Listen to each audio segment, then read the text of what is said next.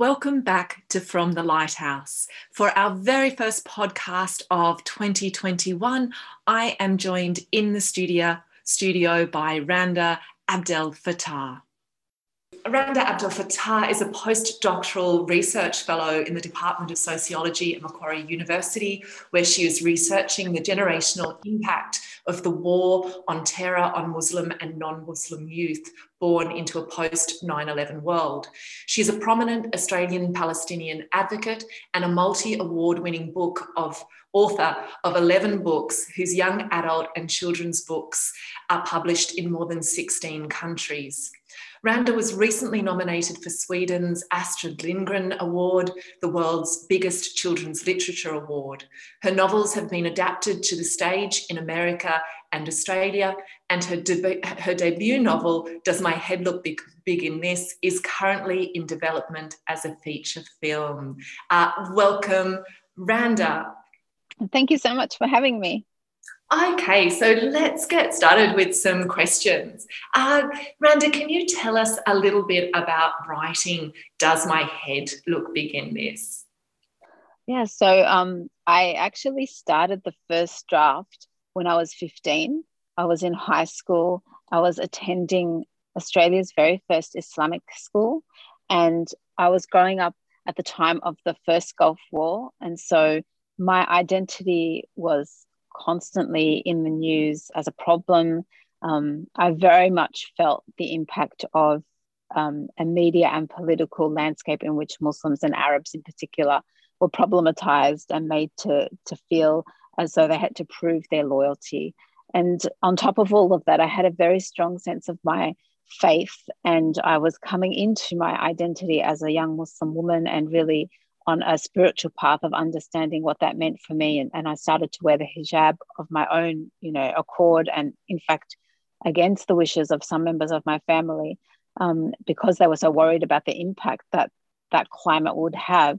Um, and I felt very much that the only way that I could have any sort of sense of power in that kind of an environment was through my writing, because for me, it had always been the most um, the most uh, I guess the, the best outlet for me to express myself, but also the place where I felt most comfortable, most at peace, um, and th- which gave me also the most pleasure. I just I loved writing, and I loved I loved being able to um, wield my my words as as as a way for, not only to to try and understand what I was going through, so it was therapeutic therapeutic, but also to speak back to racism.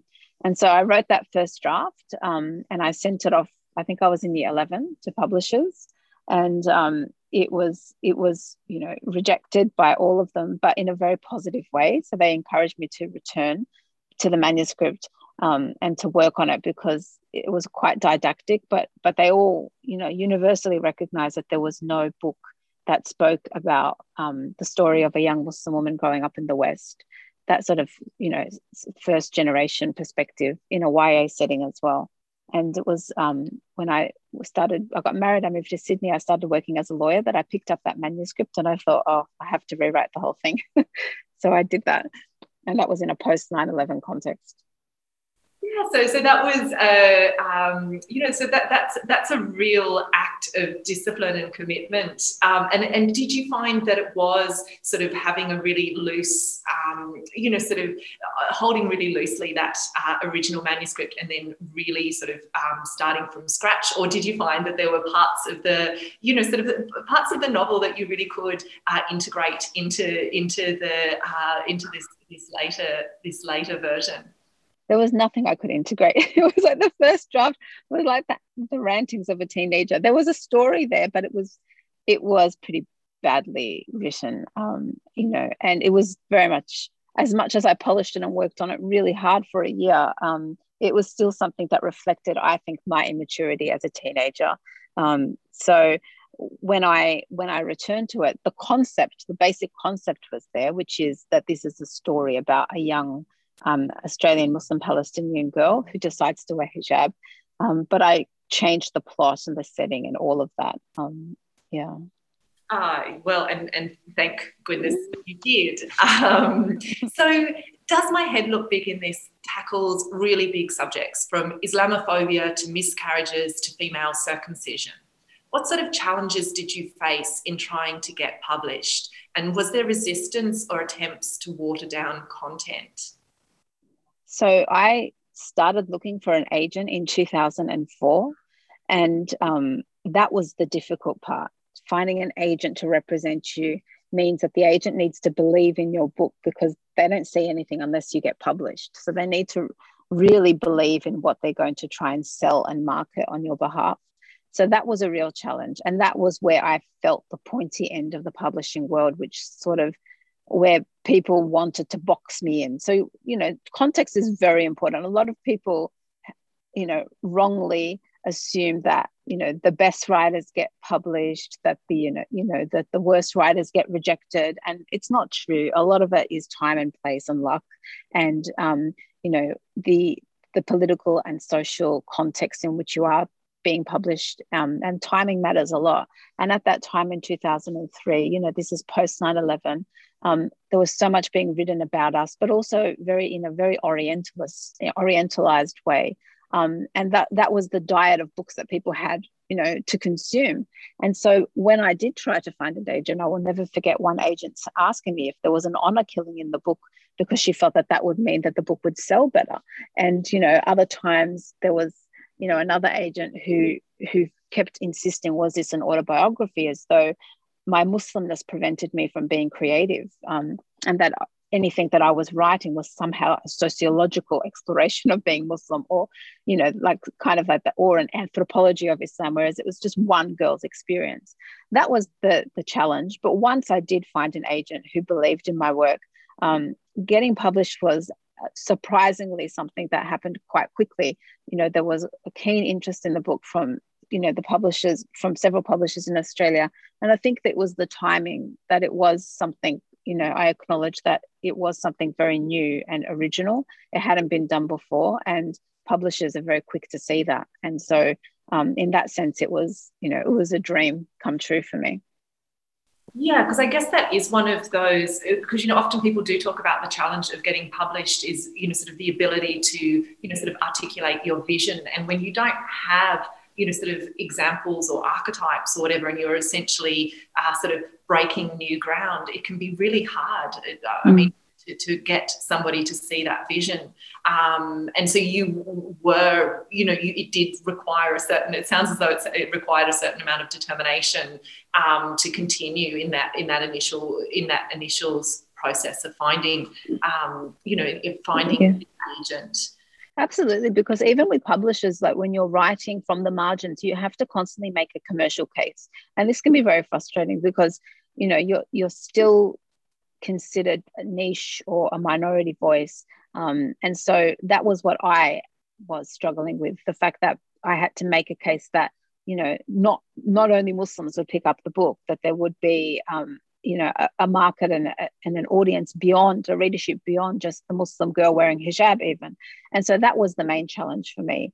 Um, and, and that there's a double bind to that um, as an author and you know as a writer who comes from um, when you're straddling different identity locations which is on the one hand you want to be taken seriously as a writer first not as a muslim writer or as an arab writer. But at the same time you're forced to um, have to to point out that that that thing that sets you apart. And that's the this is the tensions that exist for people who do write outside the mainstream that you you know you take pleasure you know you take pride in the fact that you're not part of the mainstream that you're commenting on the mainstream from the margins. But also ultimately it is a white it is a white industry. It is it is you know white mainstream society and so you you constantly as well forced into this corner of having to explain how your voice is relevant to the rest of Australia. And these are the tensions that you have to straddle as um, as a writer. Because I mean, I have to say that's what struck me in reading "Does My Head Look Big" in this was how skillfully you negotiated that. Because you really explicated that young adult genre in terms of that, you know, sort of pretty intrusive, sassy first person narrator in Amal, you know, sort of full of mm. personality, but also, you know, sort of dimensional and, you know, sort of um, idiosyncratic and quirky and, and, you know, all of the things that made mm. her feel, you know, like a dimensional character and you, you, know like because what i could see was the amount of skill to avoid that didacticism that obviously that earlier draft might have mm. had and that you know like that was for me you know sort of one of the things that really struck me was that you were able through you know sort of focalization through characterization through you know sort of excellent sort of plotting to i mean that, that moment where um you know sort of adam you know sort of kisses um, Amal, you know, sort of unexpectedly, you know, sort of against sort of her wishes, that sort of coincides with the, the Bali bombing. I mean, that's just you know, plotting. Do you know what I mean? Like that was yeah. Not only is it this bad for her in terms of ending a friendship, you know, sort of the feelings she has for Adam, but then on top of this, that you know, sort of additional, um, you know, sort of blow to you know, sort of hitting school with that, you know, just, you know, to, to be made to bear, you know, mm. as, a, mm. as, a, young adolescent girl, um, you know, sort of the random acts of, you know, a few individuals was just, yeah, I mean, for me, that was, you know, sort of a, a really sort of definitive moment. In, well, thank you. Um, you like, like to avoid, can I just like to avoid that di- didactic sort of voice? Can I think if you go in, if I went into this as an activist before I before I am a writer, then I think it would have failed. And I am an activist. I mean, I wear lots of hats, but you know, I, have been an activist and a sort of a, an advocate and, and a fighter for a long time now.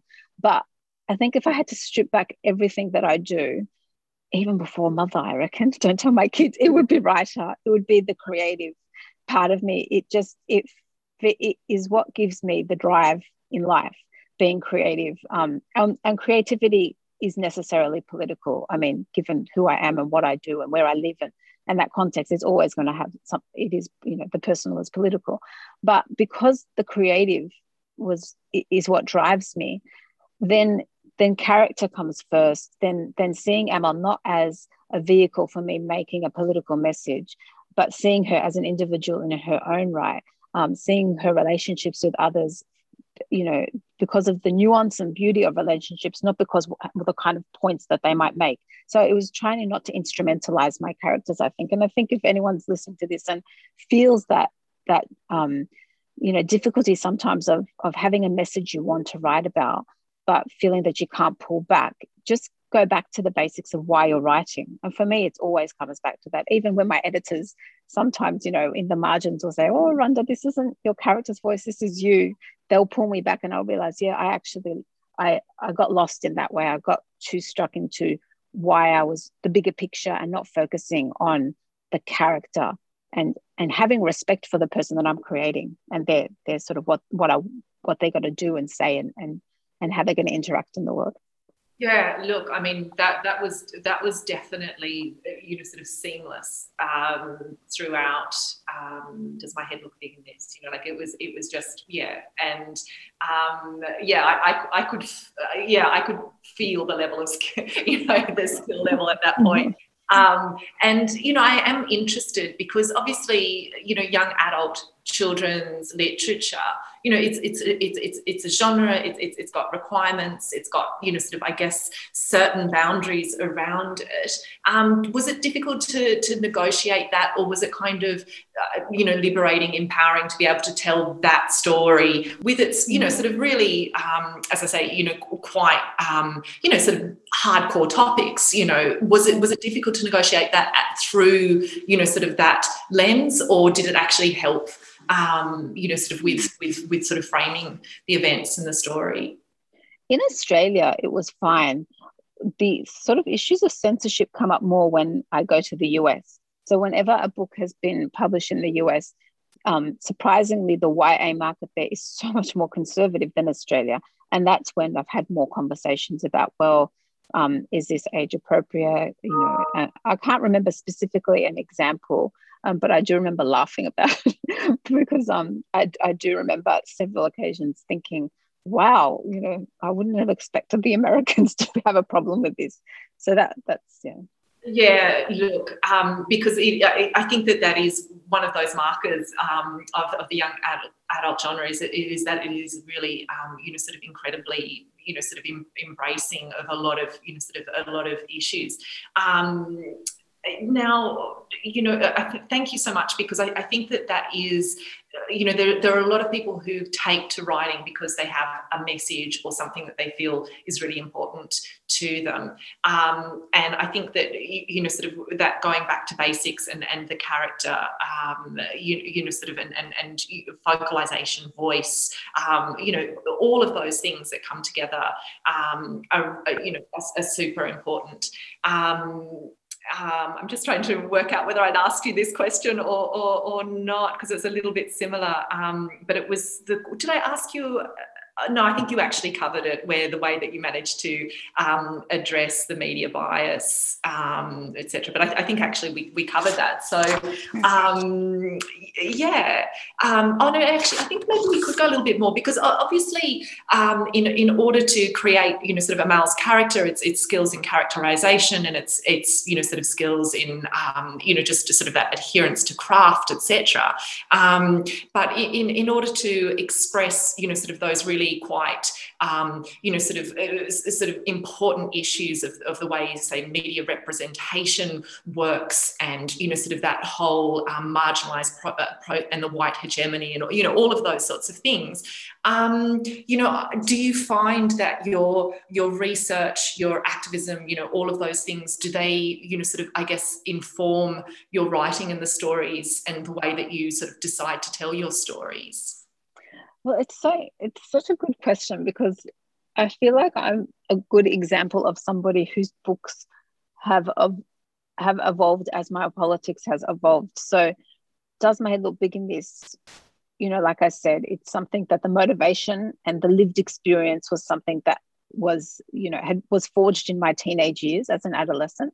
So, and then, you know, it was written post 9 11 at a time when I was very much immersed in the world of activism, um, you know, as a Muslim activist and as a lawyer.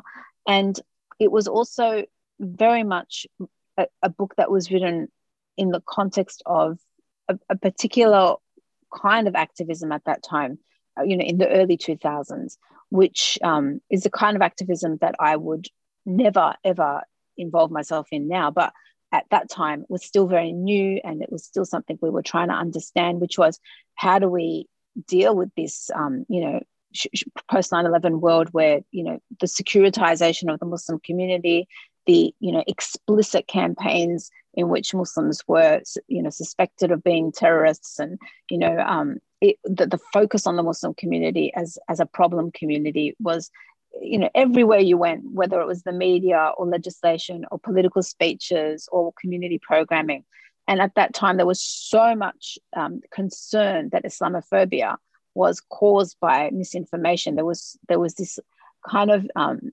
among a lot of activists this idea that we had to speak back and explain ourselves and explain what Islam is and um, you know disassociate Islam from so-called you know extremists. You know, because I say so-called because it's such fluid um, fluid meaning, and that that for me was the world in which Does My Head Look Big in This emerged. Um, and but now, you know, as my books have evolved, my politics has evolved and the world has also changed. You know, the next generation aren't as apologetic, aren't willing, and thank God, to have to explain themselves in order to be, um, you know, made to feel that they belong. You know, it, it, it's a world now where all the explaining has been done. You know, so if you if you still think that we're a problem community, it's on you, it's not on us. And so you know, I, I really do feel that, you know, the politics around, you know, the political context has changed and that has in, in itself informed the way that I now write and the books that I write. And so I think, you know, anybody analyzing Does My in This really needs to analyze it in the context of what, what the political discourse was at that time. Because I think that's a that's a really powerful point, and it's a really subtle one that I think you know sort of unless you've experienced marginalisation, if, unless you've experienced racism, you know unless unless you actually sort of occupy those zones, it's very difficult to conceptualise the degree to which you can feel um, interpellated by you know sort of a dominant um, you know sort of community that sort of wants you to write but only like this, or yeah. you know that answering back as opposed to you know sort of that wonderful autonomous you know sort of artist who you know sort of takes the story that they want to tell and tells it in the way that they want to tell which you know i always think is where you know there, there's so many stages to change um, yeah the way that a society changes um, and you know like I, I, think you know it's, it's it's fascinating to hear you talk about that evolution in terms of you know sort of that stage where it was you know sort of that writing back um, yeah catchphrase with you know sort of Ashcroft and you know post-colonial studies and things, and and then you know yeah. just that point at which because it's it, eventually it becomes pigeonholing, doesn't um, you know like. Yeah. And I guess it's because like you know um, it was subversive then. Of course, it's not subversive now because you know a, a Muslim woman, you know, a Muslim, uh, the story of a Muslim girl and her experiences is you know so much more widespread now, and it's not.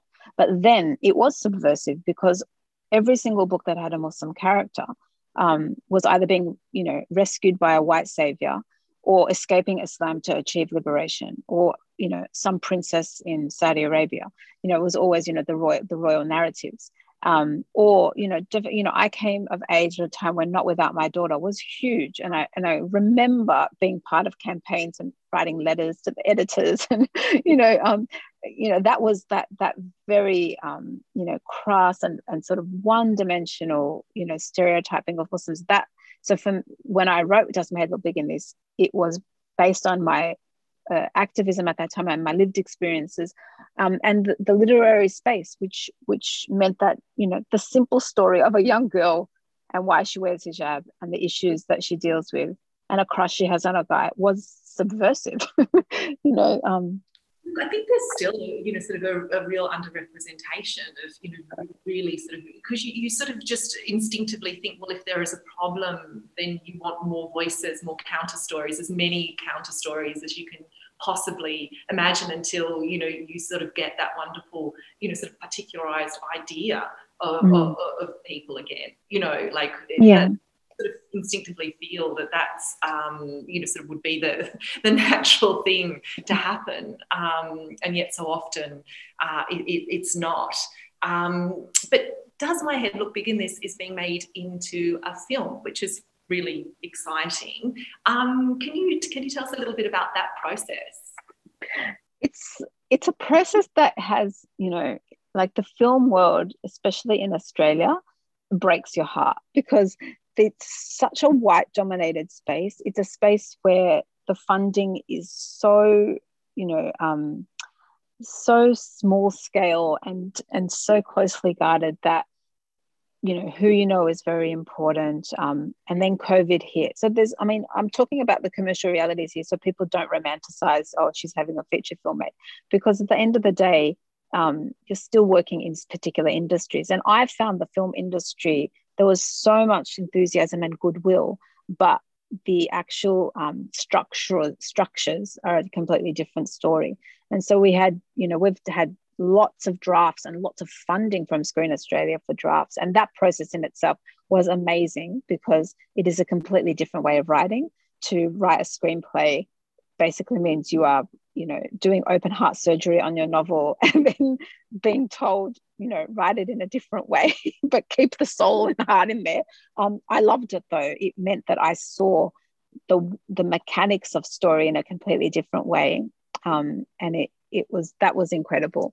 But it was the, the brakes have been sort of put on that now because covid and that that just means that it can be a lot harder. It has been a lot harder to get it off the ground funding wise yeah look, I, I, had a I had a friend who had written um, a script who while at NIDA, and, and, she was actually just told unless there's a male character, it's not going to you know, it's not going to get the, it's not going to get off the ground because nobody wants to watch a story where it's just about women. Um, oh. I, I, yeah, I, I, mean that that is, I, yeah, I, oh. Sounds like it sounds hor- horrifying um, and sort of draconian. Um, but uh, anything that I hear from that sort of yeah, you have to give metrics. So, who is your intended audience? Who is going to buy the tickets to sit in the the, the movies? That was the first questions. But then, you know, as as we went along, I think it's been about four years now. The whole nature of going to the movies has changed, not just because of COVID either, but because of Netflix and Stan and all these things, which I, you know, are completely totally on board and consumed voraciously. But you know, it like the, the nature of filmmaking has changed as well. Um, and that it's an interesting space to be in. I think, you know, it's the golden age of series, um, you know, television rather than film. I just don't have I don't have the, the brain space to go and adapt it again to a series.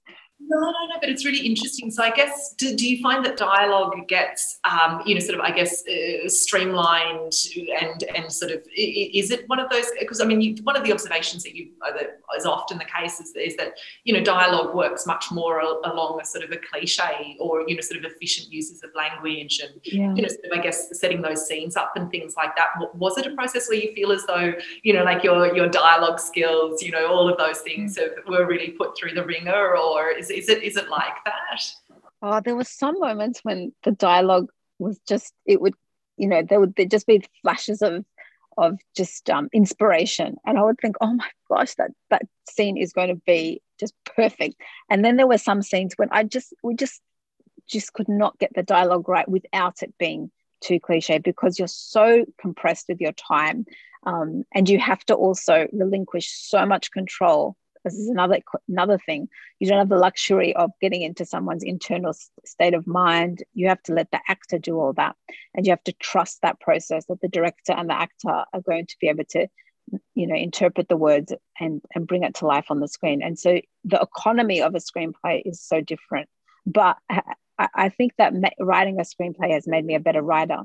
And i think that if people struggle with writing go to, try and write a screenplay because it gets you right down to good plotting and character and um, you know and pacing and all these sorts of things. And i think that when you it's, it's almost like you know poetry um, you know the discipline of, of of not having as many words as you can get away with in a novel i think really made made me a better writer.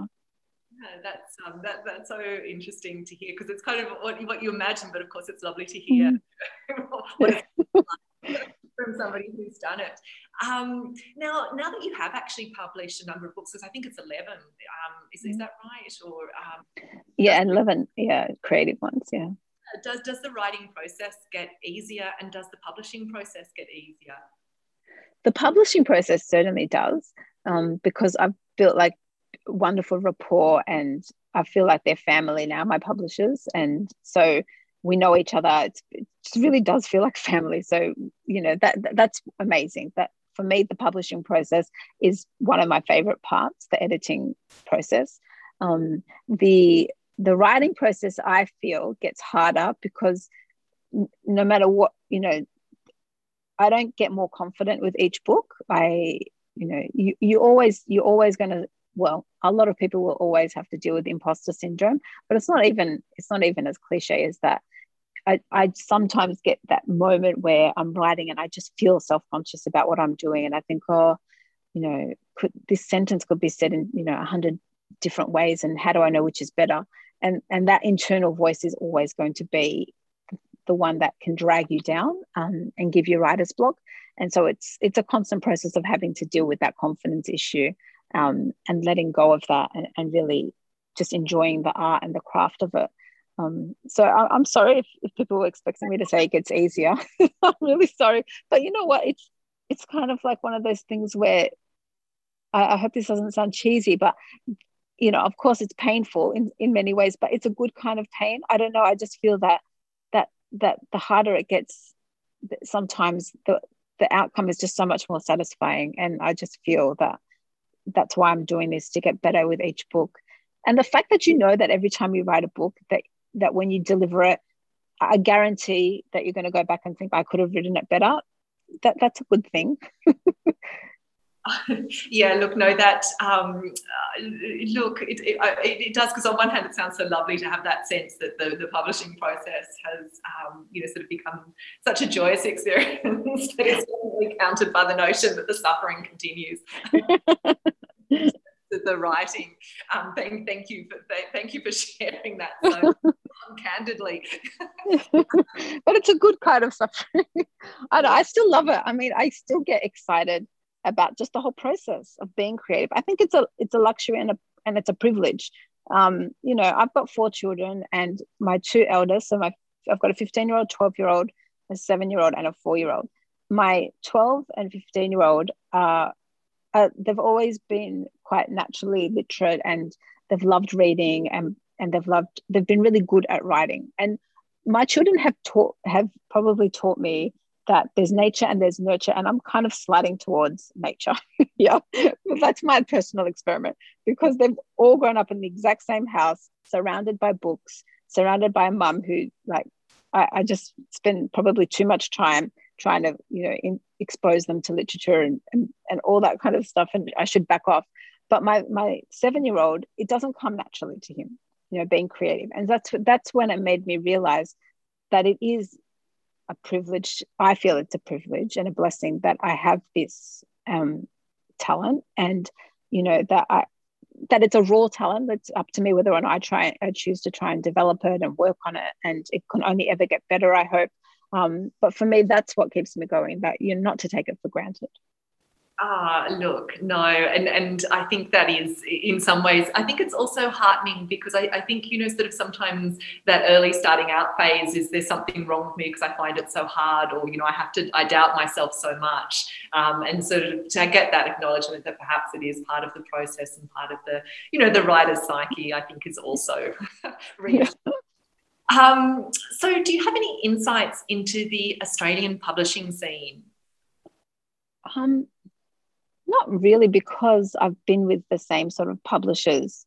Um, what kind of insights, I guess, from what angle?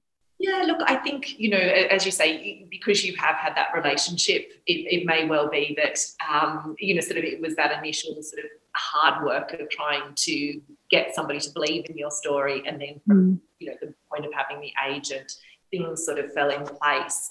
Um, you know, I think probably from the perspective of, uh, you know, sort of students who, who are, and writers who are starting out and, you know, I guess where to focus their energies in terms of, I guess, um, you know, sort of approaching agents versus publishers versus, you know, the the um, the, the submissions that the open yeah. um, publishing houses will have once a month you know, sort of pitch your novel, the pitching the novel versus writing. Yeah. You, know, like just just those sorts of general sort of things that you might have observed. Yeah. Well, I think look when I think about when I started out, and you know, it was like there was no social media then, so I I, I literally stood in um, a bookstore and and picked up a book which was you know the Australian guide to writing or something like that. It was like this big tomb of a book, and just you know sent book my manuscript off to the pub to all the publishers in there. And now it's a much more open industry um, which is amazing because it, I, I, think that it means that the opportunities there are so many more opportunities. Um, it also means that there's so many more submissions. Um, but you know for me if I, I don't think you have anything to lose in in you know entering writing competitions taking advantage of those amazing unpublished manuscript um, uh, award categories in the Premier's Awards um, and just trying to also get published in literary journals and get your name out there. Um, people sometimes think, oh, it's about your name and it's about your profile and your social media profile. This was a really good thread I read a couple of months ago about whether that actually makes a difference to sales and to your marketability having a social media presence. Um, it, in in some ways it can, but in a certain kind of genre. But if you're writing, um, you, you, you know, I think it's if you could if if they're interested, just try and look up that thread. It was on Twitter, and I'm sure there's lots of articles about it anyway. About uh, I would I would my my instinct is, and even though I'm on social media, I don't use it as much as as I want to, and I and that's a personal decision because for me, I use it more for my activism. But for me, you know, it, it at the end of the day, the writing, I think, I maybe I'm naive, but the good writing will will go, you know, will, will rise up. Um, and I think that it's important not to get weighed down by oh you know this person has a social media following they're going to get a book deal. And then you know it's natural for us to think these things because it does happen you know. The the you know the, com- the commercial how commercial you are and how popular you are sometimes can in certain genres give you a leg up um, but for me i would just recommend that you take advantage of as many writing competitions as you can. When it comes you did raise the question of whether you should pitch an idea or write the novel. Personally i would write the novel.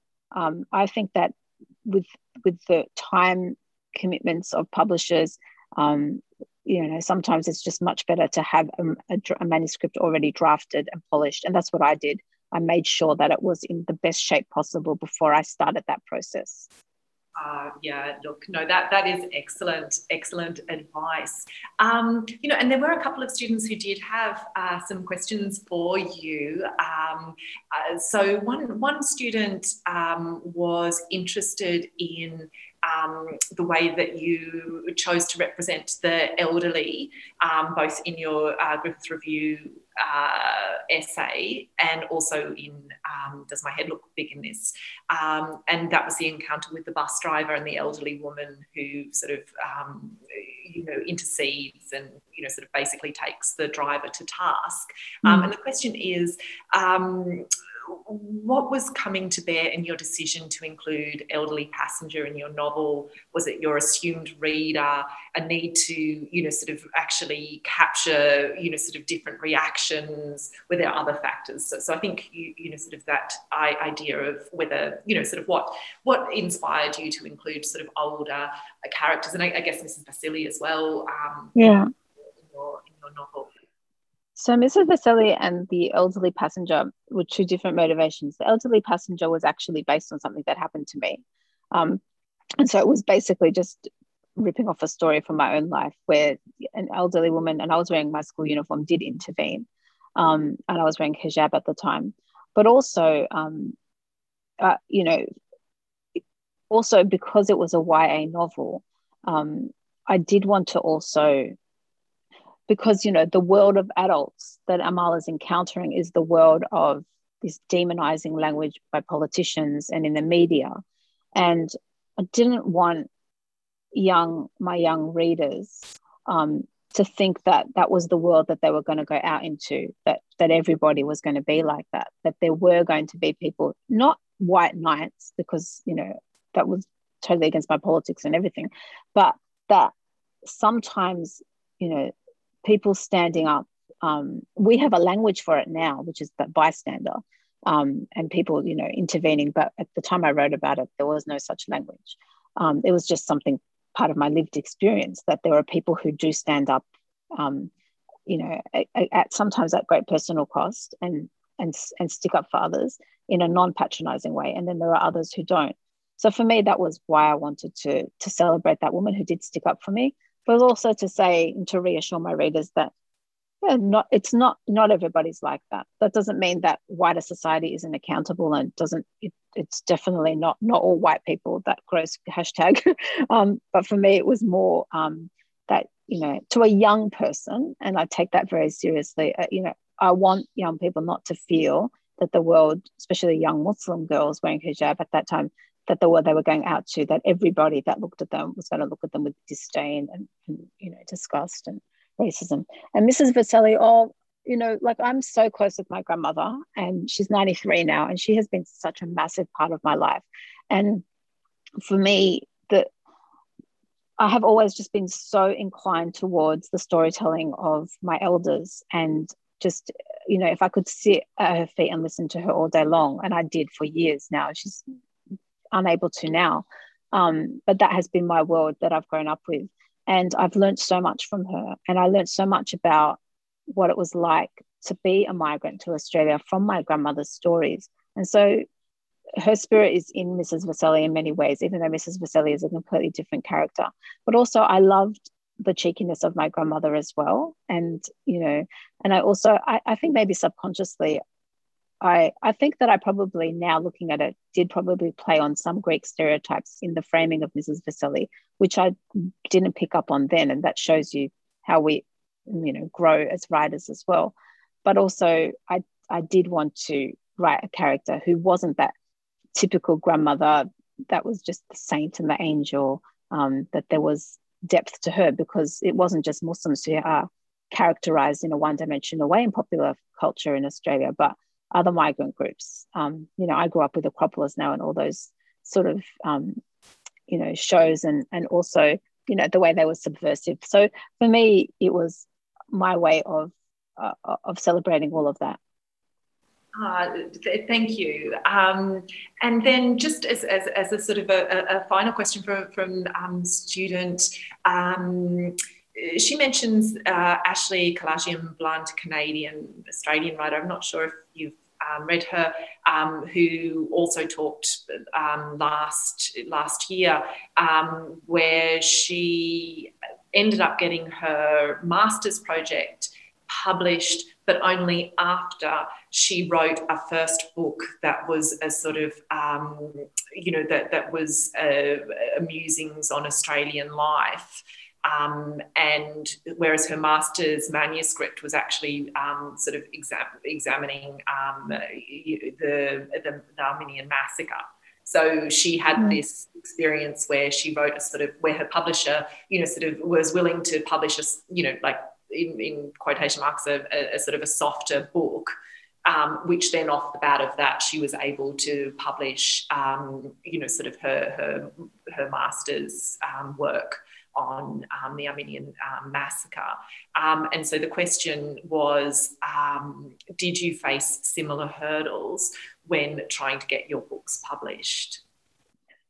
Um, no, but in I think that I can't say that categorically, but I know that my book on Palestine, Where the Streets Had a Name, which was my third YA book, would never, I can say that I, I reckon I could, you know, place a, a safe bet on this, um, would never have been published unless I had um, Does My Head Look Big in This and 10 Things I Hate About Me as successes first.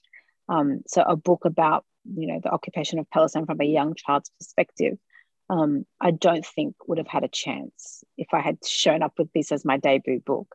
But I had, I, I was able to do that after those first two novels, and particularly in the US.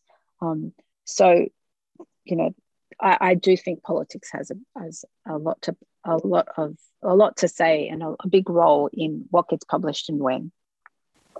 So it's, it's really important to be uh, pretty savvy as a, as a writer by, by the sound of it in yeah. really understanding that market and understanding the industry um, as, as well. Uh, yeah. I think the timing as well, um, you, and understanding the context. And, and I find some writers um, you know, for example, I come across, you know, go to a writers festival and, and you know, an Anglo writer, it will inevitably come up to me later and say, well, why can't I write a book about a Muslim girl getting, you know, in an honor killing? As one person did once say to me at Parramatta, um, Sydney Writers Festival in Parramatta. And I just thought, you know, I'm, I'm, I'm beyond having to even talk about how bad that is as an idea but for me, it just showed a complete lack of awareness of where the conversation is now about not only about cultural appropriation, but also about power and privilege when it comes to um, who gets to publish and and which which stories get to be told and who who should be given space to tell their own stories. So I think that's really equally important. So be savvy, be strategic, but also understand the conversations that are happening now, the politics, the world that you're living in, um, and the question of power and privilege. Um, for me, that that's equally important. So that when you do, if you do get your manuscript knocked back because you're not a Muslim girl, um, you know, you're not going to say, "Oh, you know, I was, you know, it was because they didn't like my writing," but maybe it's because it's not your space anymore to take that, to, you know, to tell those stories because I, I, think sort of realizing and, and I think that you know sort of especially coming from a you know, university literary background I think sometimes there is an illusion or a delusion that that literary space is neutral and it's just based on you know sort of skill or worth or you know canon and, and all of those sorts of things. And sort of understanding that there are real engines um, at play and that it, there's nothing um, sort of neutral about it. And even just you know sort of I, I, think if you even just did a survey of, of you know sort of publications in a year it wouldn't take very long to see that there's an underrepresentation of a lot of groups relative to the population of, of Australia and the demographics of Australia um, you, you, know, like I, I just yeah. there's a sort of a you know sort of a basic misunderstand or not enough engagement with you know sort of representation and media and all of those sorts of things. Um, and I, I mean, absolutely. And to give you a little bit of insight into what that means on you know from the perspective of, for example, like in my world, you know, I've got friends who are Muslim writers and you know there, there was a t- there was a, a time i remember we were having this conversation because four of us I wasn't included, but four of them, sorry, had books coming out. And it was a real issue of when should we schedule publication because the white literary space is not going to be able to handle four Muslim writers at once. You know, it's they're going to either review only one of us because they won't be able to, they just won't be able to cope, you know, with four different Muslim voices. What will they do? And this is a real, I mean, this is a really pressing issue now because there's no doubt that there are so many more voices um, you know so much more writing that that's coming out from people of color and of course in a in a white mainstream space literary space and with white gatekeepers and white reviewers mainly um, the, the, there are real issues around um, power here and around gatekeeping and around um, you know some voices rising to the top and others being suppressed. And you know as someone who has had success and because i've been here for a while now and as one of the first, I am very conscious of um, opening space and also amplifying those voices that are coming up because otherwise, bigger voices will drown out the, the new and emerging voices because the industry won't cope. And that's the flip side of those who say, you know, um, there are too many coming out, and, and because there is this narrative of, um, you know, reverse sort of now it's this kind of narrative of resentment that all these people of color are getting published and we're not anymore because i hear that as well and you know not understanding that white space is still dominating and still um, you know it, it's still uh, making decisions that impact on who gets published and how much space they get and attention um, and at whose expense. Look even the idea that there's this you know sort of quota notion is just you know like it just yeah. uh, it, and it should, you know, it, it, it, should send chills. And, and I think, you know, sort of that, you know, sort of tenacity to, you know, sort of, and the commitment to making change happen, um, you know, is, is, is just so powerful. And, and it is so reliant upon, you know, sort of trailblazers like yourself who've gone forth mm. and, and, you know, sort of, you know, really done so much um, to change the Australian literary landscape. Um, so, Randa, look, I am so grateful that you shared your afternoon with us. Um, Thank you. Look, thank you so much. Um, we are deeply, deeply, deeply indebted to you. So, thank you. Oh, thank you, and really thank uh, for for putting up with my ramblings at times. But um, it was really a privilege for me to talk to you. Thanks for the really insightful questions as well. Thank you so much for joining us for our very first podcast back for the year. Uh, please do remember to like us at fromthelighthouse.org, and I look forward to hearing from you all soon. Thank you. Bye.